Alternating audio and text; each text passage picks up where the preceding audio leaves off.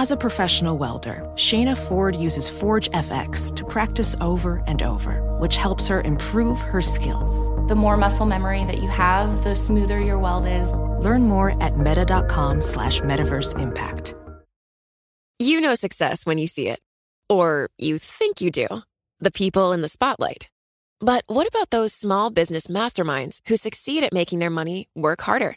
They do that by having a business bank account with QuickBooks Money which now earns 5% annual percentage yield. Making your money work as hard as you do? That's how you business differently.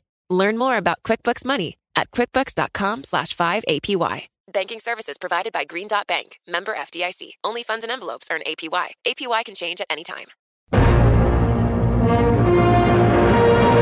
I take full responsibility for everything this government has been doing in tackling coronavirus, and I'm very proud of our record. Tens of thousands of our citizens have died avoidably. These were unnecessary deaths because of systematic government misconduct. With good British common sense, we will continue to defeat this virus and take this country forward. There are a lot of green shoots of opportunity on the horizon. You know, we've been held down on Forest floor for far too long, and we will reach that canopy again.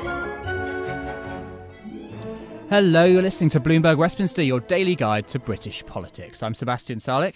And a very good afternoon. I'm Roger Hearing. Now, a swathe of tighter lockdown restrictions could be hitting the north of England. The Sun is reporting that pubs and restaurants face closure in Liverpool, Manchester, and Newcastle, with some shops potentially also closing. But the plan could face a backlash on the ground. According to the Daily Mail, leaders of Leeds, Manchester, and Newcastle city councils, alongside the Mayor of Liverpool, are calling for the 10 pm curfew to be scrapped. They also want local authorities to decide what steps are actually taken. Mm, yeah, that rings of the interview we had with the leader of Hartlepool Council the other day. He was quite critical of the way the government had acted. And it's not just the North, it's Scotland as well. New measures set to be announced by the First Minister, Nicola Sturgeon. There's been some speculation that travel restrictions could be imposed in areas with high levels of the virus. It's been spreading particularly quickly in the central belt of Scotland, and then some pubs, restaurants, and other venues could see tighter controls as well, or even temporary closure. That would be a step further. Well, let's hear from another part of the United Kingdom which is being affected by its own measures. That's Northern Ireland, of course. Joining us now is Gavin Robinson, DUP MP for Belfast East and uh, the party's Home Office spokesperson. Gavin, welcome to the programme. Thanks for being with us. Uh, first of all, just bring us up to speed. What is the situation in Northern Ireland? Is it as strict as it is now becoming, for example, in the north of England? Well, good morning to you and thank you for having me on. Uh, it's a mixed picture, uh, picture. About three weeks ago, um, we had the imposition of what were called localised restrictions. Uh, they were focused primarily on uh, postcode areas where there was a high incidence of infections uh, starting to emerge, and they primarily focused on uh, residential settings and who could come into uh, one another's home, uh, as described as an uncontrolled environment in a way that those within the, the business sector were not.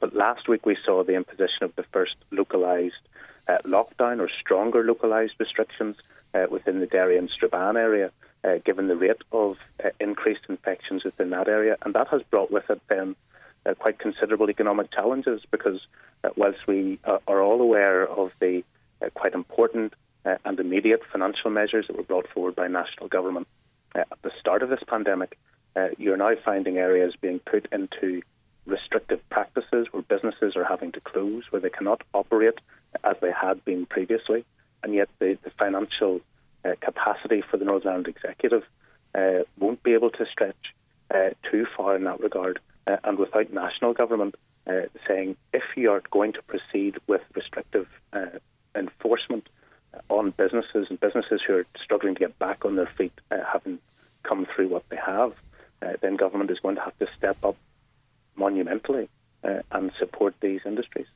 And as things stand, Gavin, what does the future of those businesses look like, particularly those in hospitality, which we know have been disproportionately hit by all of this? That's right, and particularly in the Derry and Strabane area. I mean, that is a, a debate that is currently ongoing in Northern Ireland today and tomorrow. I know the Northern Ireland Executive is considering uh, a, a, small grant system to get them through the, the number of weeks that are outlined for uh, that localised restriction. Uh, but it is small, and for many businesses, it won't be sufficient. So you're talking about a weekly grant of potentially 800 to 1200 pounds. And when you imagine that businesses have been through uh, months of turmoil, uh, months with no income at all or severely restricted uh, income, just starting to reap the benefits of the Eat Out to Help Out scheme, uh, encouraging people to feel confident to come back into town centres and to uh, return to workplaces. All of that seems to be curtailed or starting to curtail again, and that presents challenges far beyond uh, what I believe any devolved administration will have the ability or the financial capacity to deal with. Well, that's an interesting point you make there. I mean, is, is this a moment perhaps where the whole devolved nature of the UK perhaps breaks down? Is this a point where really there should be some sort of joint council from Scotland, Wales, Northern Ireland, and England making these sort of decisions?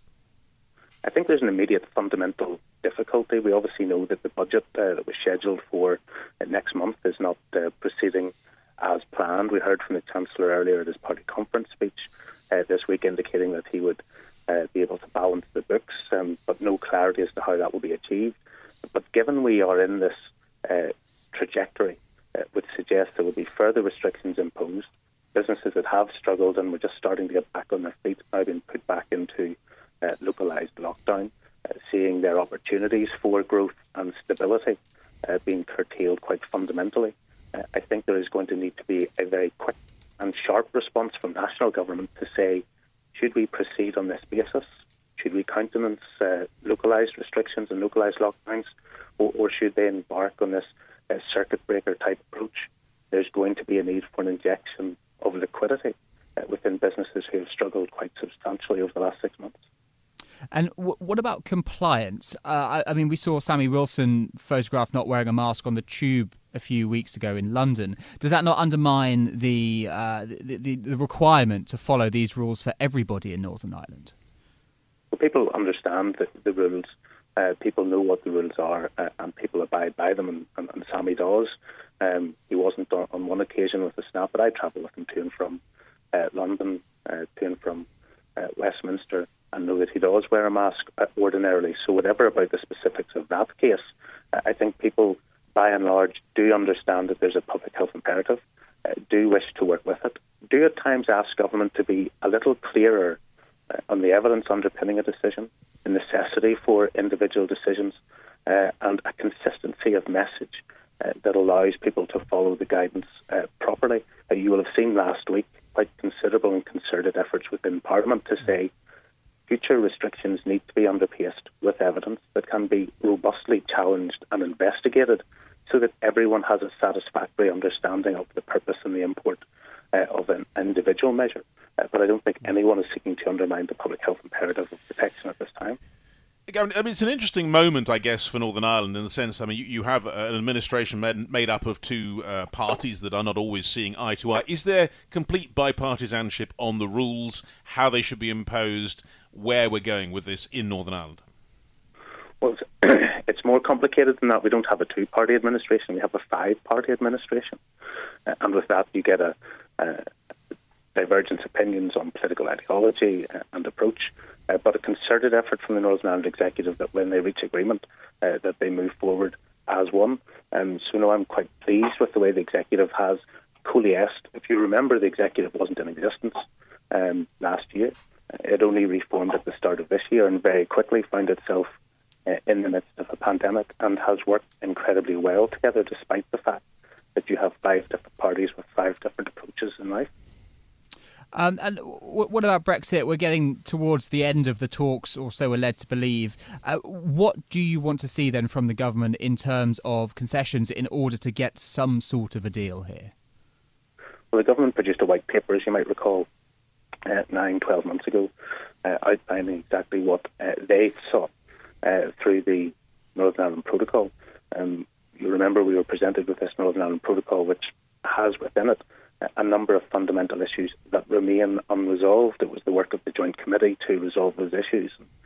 fundamentally, uh, goods at risk of onward transit into the European Union are something that have yet to be determined. Um, and that's where you see the stories about blockades to Northern Ireland food and trade coming from GB uh, to Northern Ireland more generally we need to see a conclusion to that process because we're only, what, three months away uh, from uh, the start uh, of our new engagement with the European Union, our new future relationships.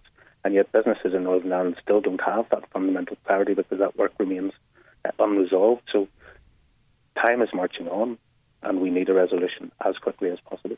But that resolution might involve some perhaps hard choices. If one of those choices was to go with effectively a kind of double border, one down the Irish Sea, one effectively on the island of Ireland, would that be something that you would be able to get behind? Well, the whole point of the Northern Protocol is to avoid, uh, rightly or wrongly, any infrastructure on the island of Ireland. I mean, I do have a fundamental issue with uh, increased checks or frustrations or things that will impact on trade east-west.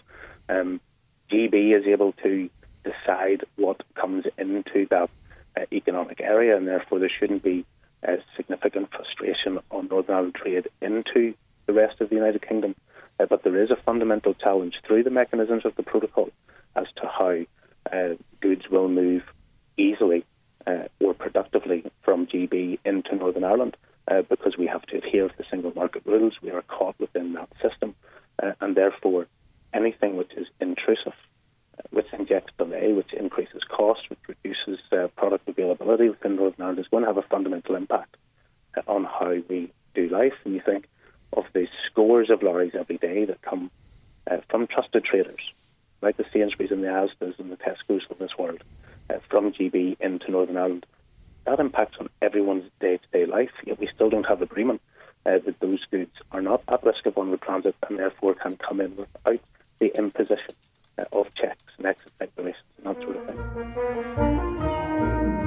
Success is more than a destination. It's a path you take one step at a time. It's dedication, it's fortitude, and it's the work, passion, and grit inside of us that comes before all recognition.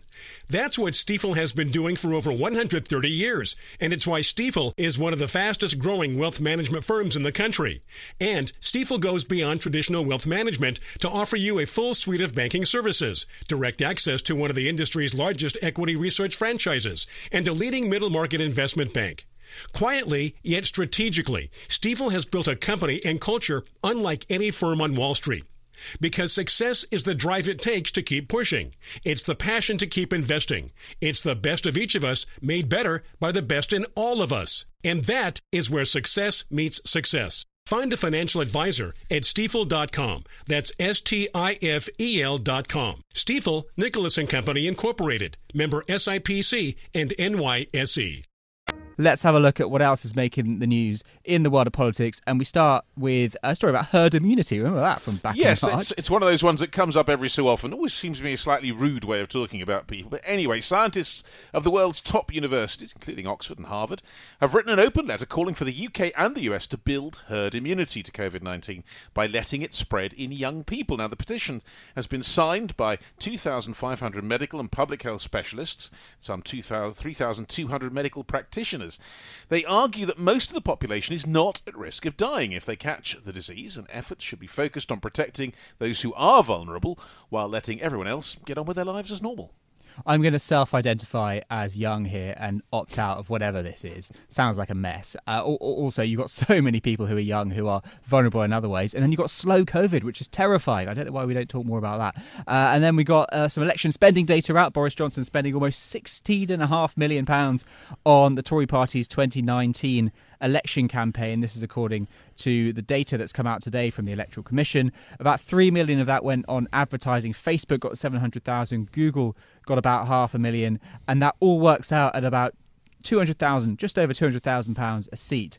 But it's a total of 2 million pounds cheaper than the disastrous campaign that the Tories had at the 2017 election. So just goes to show money helps, but it isn't everything. No, in contrast to certain other parts of our world where it does seem to figure rather more. Uh, now, free ports, we've heard that before as well. Now, Britain's opening its first free port since 2012 next year. Sea, air, and rail ports across England have been invited to apply for the special status. The government says they'll benefit from simplified customs procedures and duty suspensions on goods, as well as streamlining planning processes and a package of tax reliefs. The aim is to boost growth after Brexit, and the announcement comes as ministers are keen to shift the public focus away from the government's handling of the virus pandemic. Mm, and then Labour could be in for a bit of a funding cut. The Unite Union is reducing the amount it's giving to the party by 10%. This is according to the Sunday Times. So Unite currently Labour's biggest donor, giving millions to the party every year. I think it gave about 7 million last year, according to this story. But there's anger then about Labour's direction under Keir Starmer, the General Secretary of Unite, Len McCluskey, saying that another cut could happen if the party changes course too drastically under its new leader. And of course, McCluskey, big ally of Jeremy Corbyn, doesn't like the direction the party's going in. Some of the allegations are around uh, them doing the whole election campaign, uh, or rather Starmer's leadership campaign, playing to this left wing crowd and then shifting to the centre ground, which they're not too happy about. Yeah, it plays into that evergreen issue of how much contact and how much influence the unions have over the Labour Party. A lot to talk about there. But let's talk about something else, which is, well, it comes from a great piece on the terminal today about the rise of Rishi Sunak. Boris Johnson's party dazzled by its potential new leader, is the headline. So could the Chancellor be soon moving next door? Perhaps sooner than we think. Joining us now is Bloomberg opinion columnist Therese Raphael. Therese, welcome to the programme. Thanks for being with us again. Now, why is Rishi Sunak proving so much more impressive, not just to the public, but it seems to the party faithful, than their actual leader, the Prime Minister? Well, there are a few reasons Rishi Sunak is so well liked um, by the party and the public. And you know, one of them is uh, that despite going to public schools, he was a, a, a, student at Winchester, educated at Oxford, then at, at Stanford, and you would think be, you know, then uh, thereby sort of affiliated with a kind of traditional sort of Tory background. He's not really seen by the general public as a traditional Tory. He's looked at as a bit differently.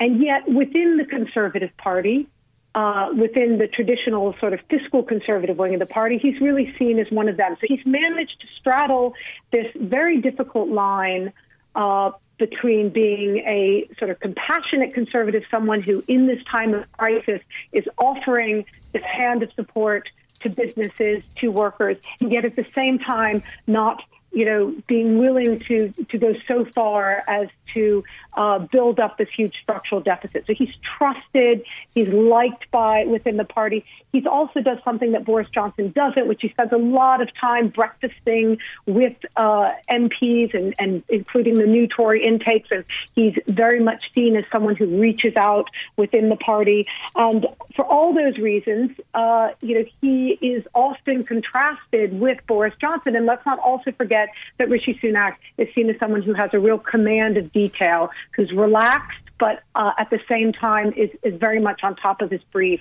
And Boris Johnson is often criticized for just the opposite.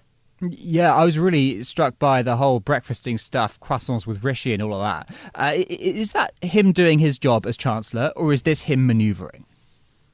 No, I mean, I think it, I think we have to say it's very much the job of the Chancellor um, to also gather support within the party as well as the public. We shouldn't forget now 10 and 11, number 10 Downing Street, number 11 Downing Street, Chancellor and Prime Minister work very closely together. They have a joint unit, which is the whole reason that uh, that Sunak's predecessor, Sajid Javid, lost his position because he opposed this joining together of the of the two offices. So I don't think, um, you know, from, from Downing Street's perspective, while Sunak's popularity is a risk on the one hand, it's actually more important for Boris Johnson that he has a chancellor that's able to work with him to get parliamentary support for measures, to be popular in the public. Uh, and I don't think we're seeing a very overt, let's say, campaign from Sunak to try to replace the prime minister, although there's, you know, some sort of smirking about the branding, the social media branding on the chancellor's Twitter account, you know, messages going out saying "message from number 11" uh, and that sort of thing. But um, you know, I, I think the real test for Sunak has not yet come, and it happens. You know, let's say starting at the end of this month when the furlough scheme expires and you have jobless rates uh, increasing. It happens when he is forced to try to balance books and figure out where he's going to get additional revenue. So it's that next period that I think is the real test of uh, Rishi Sunak because so far he's navigated the uh, trade offs that he's had to make extremely well. And I suppose if we're going to get all, all House of Cards about this, uh, Therese, uh, inevitably Boris Johnson's people will be looking at this and thinking, well, nice to have a popular Tory minister. There aren't that many of them. But on the other hand, could this be a threat? In which case, should there be things we're doing perhaps to move against Rishi? Is that going on, do you think? Well, we saw some sort of, you know, slight, I would say, uh, nods in that direction when questions were raised about the Eat Out to Help Out scheme, which was a very popular scheme that Rishi Sunak launched uh, to subsidize people to eat out in restaurants. And you then saw um, some leaks where people said, well, maybe that's the reason that cases have ticked up. You know, maybe that wasn't such a good idea. You know, is, is Sunak's scheme behind that? And, and that was quickly um, doused, I think, by many who said, well, you know, if that were the case, then wouldn't we be seeing a, a, rise in cases all over the UK and in the South where people were eating out in restaurants too, instead of more localized increases? But, you know, I, I don't think we're going to see open battle between. Uh, between Boris Johnson and, and, and number 11, they are and they need to be united in fighting um, you know, the, the, threat from the pandemic. They're very concentrated also on not allowing Keir Starmer, the Labour leader, to uh, you know to, to score too many points.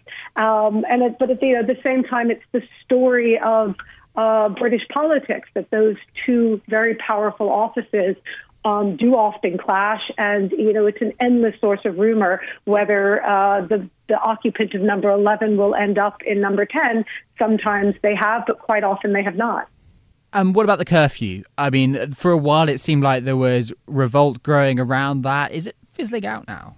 Maybe not fizzling out. It depends. I mean, the government has now postponed the vote over the curfew uh, because it presumably because it feared uh, a growing rebellion over that. We saw a dozen or so MPs rebelling on the rule of six.